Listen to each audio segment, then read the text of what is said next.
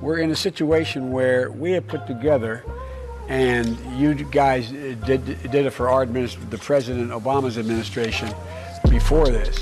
We have put together, I think, the most extensive and inclusive voter fraud organization in the history of American politics.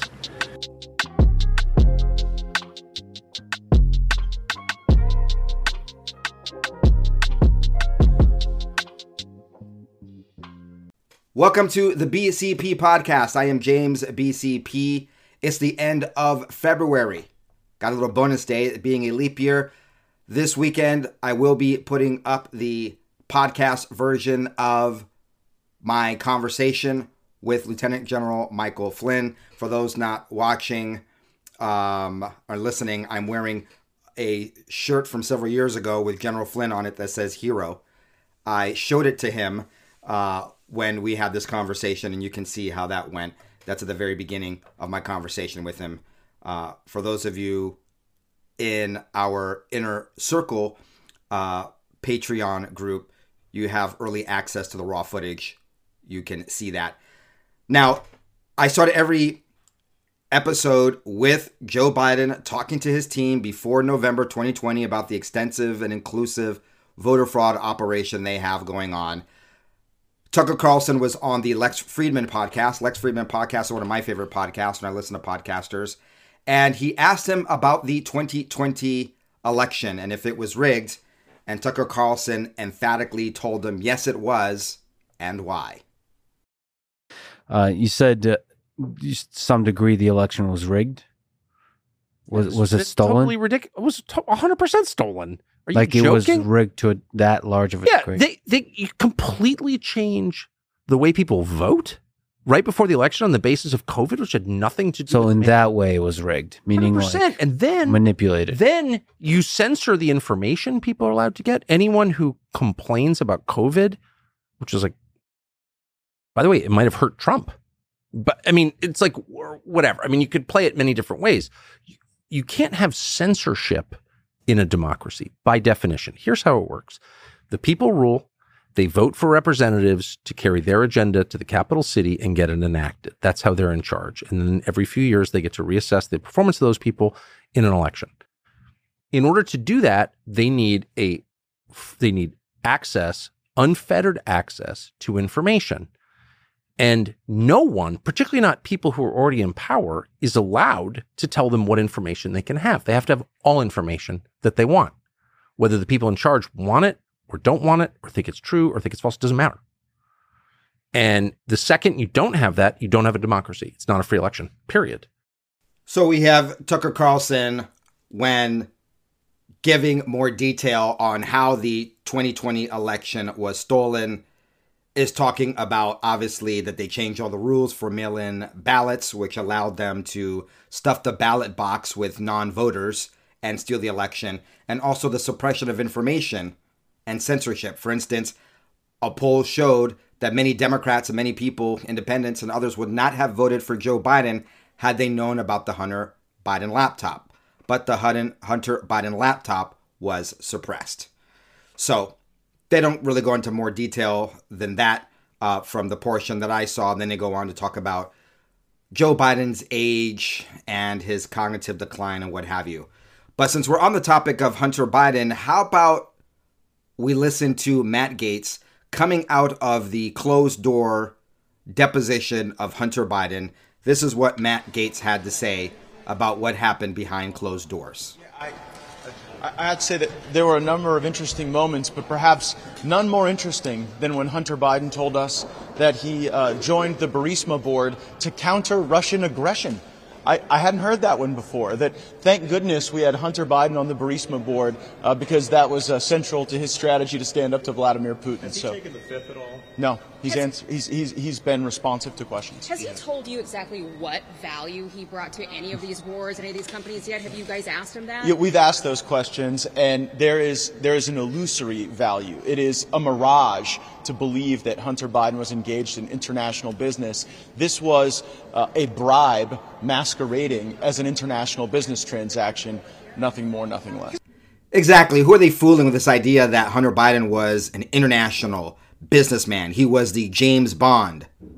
And in his own mind, as Matt Gaetz said, uh, he was the one stopping Russia single handedly on the board of a corrupt energy company in Ukraine, who at the time was recognized as the second most corrupt country in the world. Now, what's interesting is that, in fact, Hunter Biden was more like Austin Powers or Mr. Magoo than he was James Bond. But of course, he's a hero in his own mind. I thought it was a pretty strange uh, statement. Either perhaps it jumps off the page when he says it in his own words. I want to go back to one last part of Matt Gaetz talking about how this bribery took place. We don't need to have, we don't need to show, as I have told you before in this program, because we're never going to see money sent from Ukraine or China directly into the account, the bank account of Joe and Jill Biden. That's not how it works. I believe that you can actually bribe someone by paying their family members. Like, I don't get this construct that unless Joe Biden himself received cash, that he somehow wasn't involved in the bribery operation. Joe Biden was doing the bidding of Burisma. He was doing the bidding of Chinese communists, and his family was getting enriched as a consequence. To me, that's a pretty strong case for bribery. Really quickly, I'm sure you've heard the news about Mitch McConnell. Any reaction?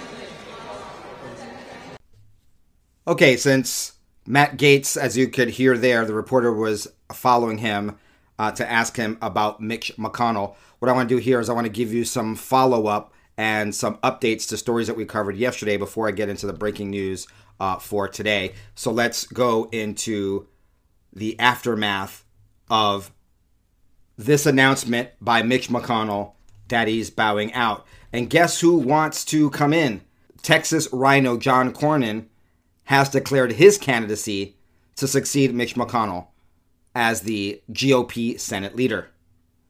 In a statement, he said, I am asking my Republican colleagues to give me the opportunity to succeed leader Mitch McConnell. I have learned a lot during my time both in and out of Senate leadership.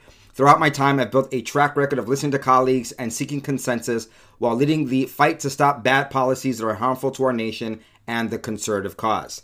I believe the Senate is broken. That is not news to anyone. The good news is it can be fixed, and I intend to play a role in fixing it. From experience, I've learned what works in the Senate and what does not, and I'm confident Senate Republicans can restore our institution to the essential role it serves in our constitutional republic. He went on to say that he also wants to improve communication between members, move spending bills individually, and try to include every member in decisions. The Associated Press noted that in his response to constant complaints from senators about year end spending bills and McConnell's leadership approach, that those are his answers. So uh, that's what we need. We just need a, uh, a another rhino uh, there. So a rhino from Texas to replace a rhino from Kentucky, which is a shame because those are two states with fabulously conservative base but their representatives don't represent them. Now, here's what the House Freedom Caucus had to say. They actually had a very, very funny tweet. Uh, they tweeted out Our thoughts are with our Democratic colleagues in the Senate on the retirement of their co majority leader, Mitch McConnell, Democrat from Ukraine. no need to wait till November. Senate Republicans should immediately elect a Republican minority leader. For those of you reading it, uh, they highlighted the word Republican minority leader. And yes, the House Freedom Caucus called leader Mitch McConnell a Democrat from Ukraine in this tweet, saying that he was the co majority leader. In other words, McConnell's a swamp creature who's lockstep with his supposed opposition, Chuckie Schumer, in the Senate. Gotta love the sense of humor that can come through in a tweet. Now, one person who's not happy that Mitch McConnell is leaving, and it plays into that tweet I just read you from uh, the House Freedom Caucus, is Joe Biden. He is losing one of his last levers of support over the Republican Party, and he seems to be glum about it. This is uh, Biden being asked uh, about this, and this is his answer. This is uh, what he had to say about this.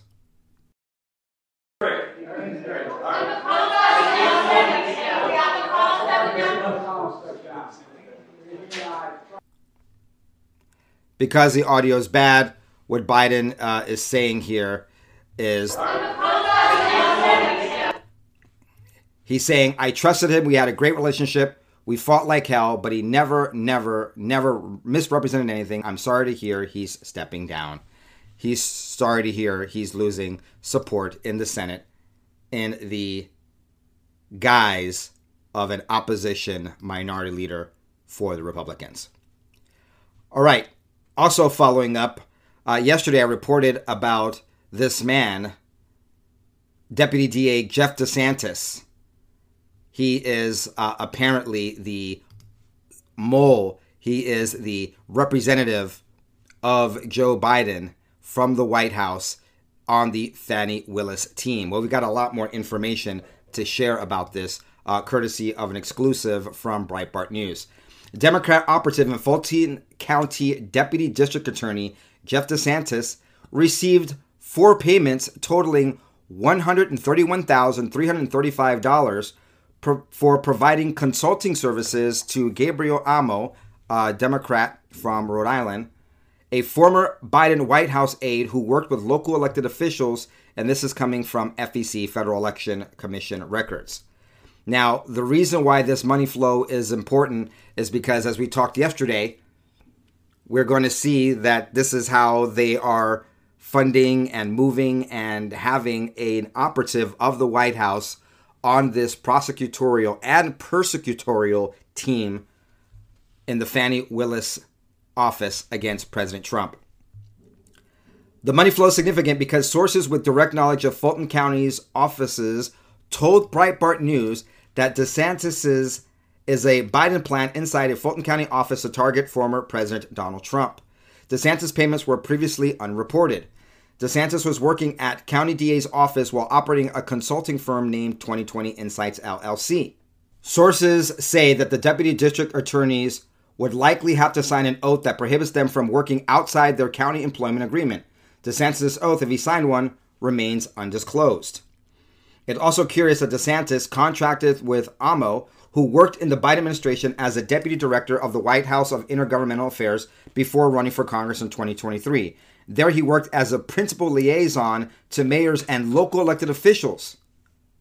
Yes, the person that is connected to this, who is the link, is the person that from the White House was responsible for connecting Democrat local elected officials. Amo also served as an advisor on Joe Biden's 2020 campaign and later served on his transition team. That is the connection to the White House. DiSantis did this. He's the one. He's the one pulling all the strings. He's the one that walled her Willis off. He was in every important meeting. He is a brainchild behind this, as we shared with you yesterday. Now, DiSantis is a wealthy and successful Democrat operative. He ran Willis's 2020 campaign. And even though this was a state campaign, do you know how much he raised? He raised $4 million. He had over $4 million in donations for running the district attorney's race. Why would you want to take a major pay cut to get a seventy or eighty thousand dollar prosecutorial job? The sources asked. I have no idea why. And DiSantis has professional experience far greater than the average county employee. He was the former executive director of the Democrat Party of Georgia, and he has extensive knowledge of co- campaign finance law. He was also the deputy director of compliance for the DNC. Now, he founded this company, 2020 Insights, in 2010 he was a registered agent for the company, but this month he was replaced by his partner. The timing of this change is suspicious. So his company replaced DiSantis, DiSantis as the registered agent just weeks before Willis testified about her affair with fellow Trump prosecutor Nathan Wade, and two days after a court filing alleged Willis's romantic relationship with Wade. When it comes to uh, the Democrats, there are no accidents. When it comes to the rhinos, there are no accidents. So the timing of this is beyond suspicious. It is par for course when they're trying to hide their tracks and their connections and what's really happening. They do it uh, in our face. They didn't think that Fani Willis would find herself or Nathan Wade would find themselves uh, in a public hearing about their affair and their malfeasance and their operation, uh, their love tryst operation to get Trump. So that is the guy, and more information is coming out. Bravo to Breitbart for getting in there and doing the heavy lifting and the actual journalism that used to be the pride of major mainstream news media, but they no longer want to do or are getting paid to do as they're just operatives for the Uniparty in DC, mostly the Marxist Democrats. Okay, let's get into the White House physician report of Biden. Uh, first thing you should need to know is that Biden is suffering from neuropathy in feet and a stiffened gait, as if we couldn't tell. And this is according to White House physician Kevin O'Connor. And this is explaining why he uh, struggles to remain upright. Uh, this, is, uh, this is not a medical show. So if you want to know what those things mean, look them up. But what I found to be more interesting is the White House doctor has released this written summary of Joe Biden's unannounced physical examination. As I reported yesterday, this was an unannounced visit to Walter Reed, and this is what we got today. So it's being scrutinized, and of course, we have no cognitive test. They don't want to do that. Now, Joe Biden trying to be a funny guy. This is what he had to say on possible health concerns uh, following his annual uh, checkup yesterday. that Joe Biden is a well meaning old man with memory problems, and that's why he shouldn't be prosecuted for the treasonous, traitorous actions that that bastard has taken against America and in favor of Ukraine and money laundering to other U.S. politicians and also bending over backwards for China like the Chinese whore that he is. I'm talking about Joe Biden being a whore for China. Nothing against Chinese uh, men and women who may or may not sell their bodies. Now, Joe Biden being the worst type of whore than any of the aforementioned uh, prostitutes. He says that they think he looks too young and there's absolutely nothing to worry about when it comes to his health. All right, now let's get into the breaking news. A judge has blocked the Texas law that gives police broad powers to arrest illegal aliens who are in Texas and in our country illegally. A federal judge has blocked a Texas law that allows police to arrest migrants suspected of entering the U.S. illegally. This uh, this judge did not like that these uh, that this gives broad police powers to arrest migrants. The preliminary injunction granted by U.S. District Judge David Ezra pauses a law that was set to take effect March 5th and came as Joe Biden and his likely Republican challenger in November were visiting Texas's southern border to discuss immigration. Texas officials are expected to appeal. Opponents have called the Texas measure the most dramatic attempt by a state to police immigration since the 2010 Arizona law that opponents rebuked as Show Me Your Papers bill. The U.S. Supreme Court partially struck down the Arizona law, but some Texas Republican leaders who often refer to the migrant influx as an agent as an invasion want that ruling to get a second look. Ezra cited the Constitution Supremacy Clause and U.S. Supreme Court decisions as factors that contributed to his ruling. He said the Texas law would conflict with federal immigration law and the nation's foreign relations and treaty obligations. Allowing Texas to per- permanently supersede federal directives due to a so called invasion would amount to nullification of federal law and authority, a notion that is antithetical to the Constitution and has been unequivocally rejected by federal courts since the Civil War, the judge wrote signed the Supreme Court's decision on the Arizona law, Ezra wrote that the Texas law was preempted and he struck down state officials' claims that large numbers of illegal border crossings constitute an invasion. The lawsuit is among several legal battles between Texas and Biden's administration over how far the state can go to try to prevent illegal immigrants from crossing the border. Even we have here uh, Breitbart refusing to call it what it is illegal immigration, still going by the migrants. Yes, they are migrants. They are illegally uh, migrants who have illegally entered our country. When you have millions, millions of military aged men without families just coming in, that's an invasion. And who cares about the federal supremacy when the federal government is not doing their job? So, of course, they're going to appeal. And I hope at the end of the day, they do like they did over in the park and tell them to pound sand and continue to arrest these people anyway. The state of Texas has all the right to disobey the federal government who isn't doing their job of protecting our border. Okay, so uh, big news. The U.S. Supreme Court has agreed to hear Trump's presidential immunity claim in special counsel Jack Smith's January case in D.C. The High Court will hear oral arguments on an expedited schedule. That's going to take place the week of April 22nd, and they will decide by the end of the term in June or sooner. Now, what does this mean? Well, this is bad news for the Democrats potentially, and great news for President Trump. Not even in the fact whether or not the Supreme Court is going to side with President Trump and his legal team, but here's why. Judge Tanya Chutkan, if you recall, has uh, had postponed the March 4th trial date indefinitely while this immunity argument made its way through the courts. Jack Smith's January 6th trial may now be postponed until past November. If the Supreme Court decides quickly to reject Trump's uh, bold immunity claim, it may permit a final trial on the 2020 election interference to occur later this summer or fall.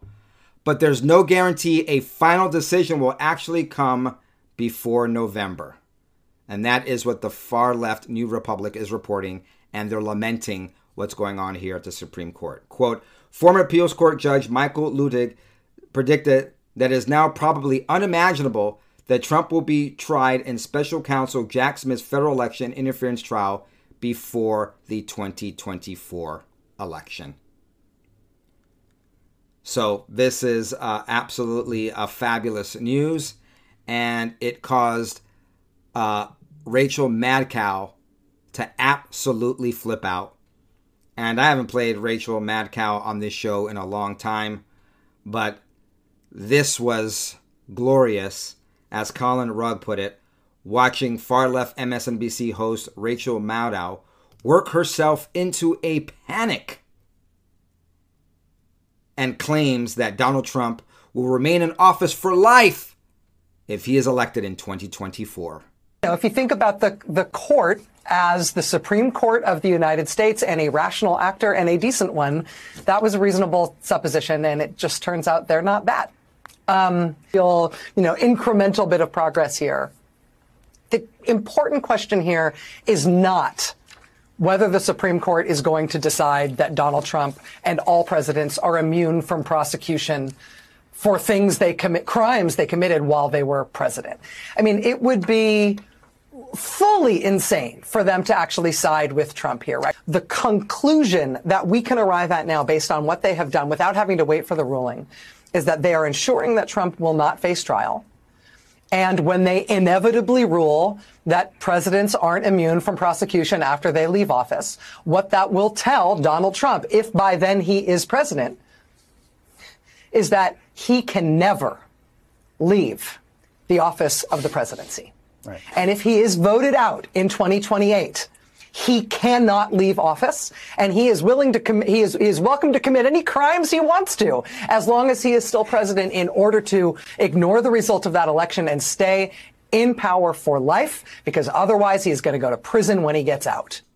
The unhinged fear mongering from Rachel Maddow and her compadres, her compatriots, her comrades from the Marxist mainstream mockingbird media is hysterical. Well, I guess it isn't. Remember when President Trump won 2020, but said he didn't, but but they stole it from him, and he stayed in power because he was a legitimate president, even though they had certified a fraudulent election. Remember when President Trump had to be forced out kicking and screaming from the White House? Yeah, I don't remember that either because it didn't happen. And it wouldn't happen after President Trump finishes his second term either. Though I know lots of people have opined that President Trump should be able to serve more than his uh, his four years because he was robbed in 2020. Absolute insanity. All right, let me. Uh, I want to get these two other stories in. They are doing major construction work outside our studios here, repaving the streets for the next week and a half, and it's hard to time this. So if you do hear that in the background, for the, especially for those of you on the audio, we'll try to edit out that noise as much as possible. But uh, two stories. Let, let's end with. Well, this penultimate story is good news. Texas Attorney General Ken Paxton has gotten a landmark victory as the courts have struck down Biden's $1.7 trillion spending bill. It's unconstitutional. And here's why it's how it was passed. They used proxy, the proxy voting scheme, to pass this, and they didn't form a proper quorum to pass it in the first place. Texas Attorney General Ken Paxton has secured a victory against the Biden regime as a federal judge deemed the $1.7 trillion spending bill passed by the Democrats at the end of 2022 unconstitutional. This ruling, delivered by Judge Wesley Hendrix of the Northern District of Texas, opens the possibility of blocking Biden's allocations of billions in taxpayer funds through subsequent litigation. The omnibus bill signed by Joe Biden in 2022 amid a family vacation in St. Croix and flown to the location to meet at to meet a December 30th deadline, earmarked 45 billion for Ukraine among other contentious allegations. And remember, there was something there about the border security, but there was money for Ukraine. Attorney General Paxton filed a lawsuit early last year challenging the implementation of the Consolidated Appropriations Act of 2023, bringing into question the constitutionality of the House's quorum during its passage. The bill was passed with less than half of U.S. Congress physically present. The suit highlighted that the House permitted proxy voting, a move that Paxton argued contradicts over two centuries of legislative practice under the Constitution's quorum clause. So, they didn't vote on this properly, therefore, it was passed, and the action by which it was passed was unconstitutional making it null and void. So, this is uh, good news here, and there'll be some repercussions, and we will have, I'm sure, follow up reporting on that. And last year, with President Trump, he will be paste, posting a $100 million bond and asking uh, a stay for the $464 million judgment in ridiculous Letitia James's Soviet Gestapo Marxist style New York City sham clown show known or called by the left a fraud trial. This is what NBC News is reporting. They are saying the following Lawyers for former President Trump are seeking to pause the enforcement of the penalties of his civil fraud trial, telling the court that he intends to post a bond of only $100 million, well short of the $464 million judgment ordered by Manhattan Supreme Court Judge Arthur Engoron. Engoron's judge, judgment issued earlier this month ordered Trump to pay $355 million fine plus interest and blocked him from running any New York based company, including his own, for three years. In a court filing yesterday, Trump's lawyer argued that the penalties are unprecedented and punitive. And yes, they are punitive. They are meant to punish President Trump for having the audacity of actually representing the American people with Make America Great Again and with America First policies. That is why they're going after him because they can't stop him from winning in 2024. So they're trying to imprison him, bankrupt him, kill him, keep him off the ballot, and anything else they possibly can do. I believe President Trump will be president again this time next year, and it'll be by the hand of Providence because that's all we have to go on right now. Yeah, there have been some laws changed, but still there have been no consequences for the stealing of the 2022 election, midterm election, which came after the big steal of the 2020 election. So we know they're going to try. But I am having faith that our Father in heaven has heard our petition the last two times, and that the good and righteous people of this land are hearing our pleas and our prayers heard, and by miracles yet seen by us, President Trump will be ushered in again next year. Folks, you may call my faith blind, but that's the only way I see President Trump at this point getting in because it's all hands on deck from the demonic left to make sure that he can't be our president next year. But at the same time, there's cracks in the Democrats' side because it seems like they too are coming to the conclusion or settling on the fact that President Trump will be in office again. Otherwise, why would Rachel Maddow have a complete breakdown about President Trump not leaving office in 2028? Food for thought. Thanks for being here. Ciao, goodbye. God bless. Once again, thank you for your support. I'll see you again tomorrow. We're in a situation where we have put together, and you guys did, did it for our the President Obama's administration before this. We have put together, I think, the most extensive and inclusive voter fraud organization in the history of American politics.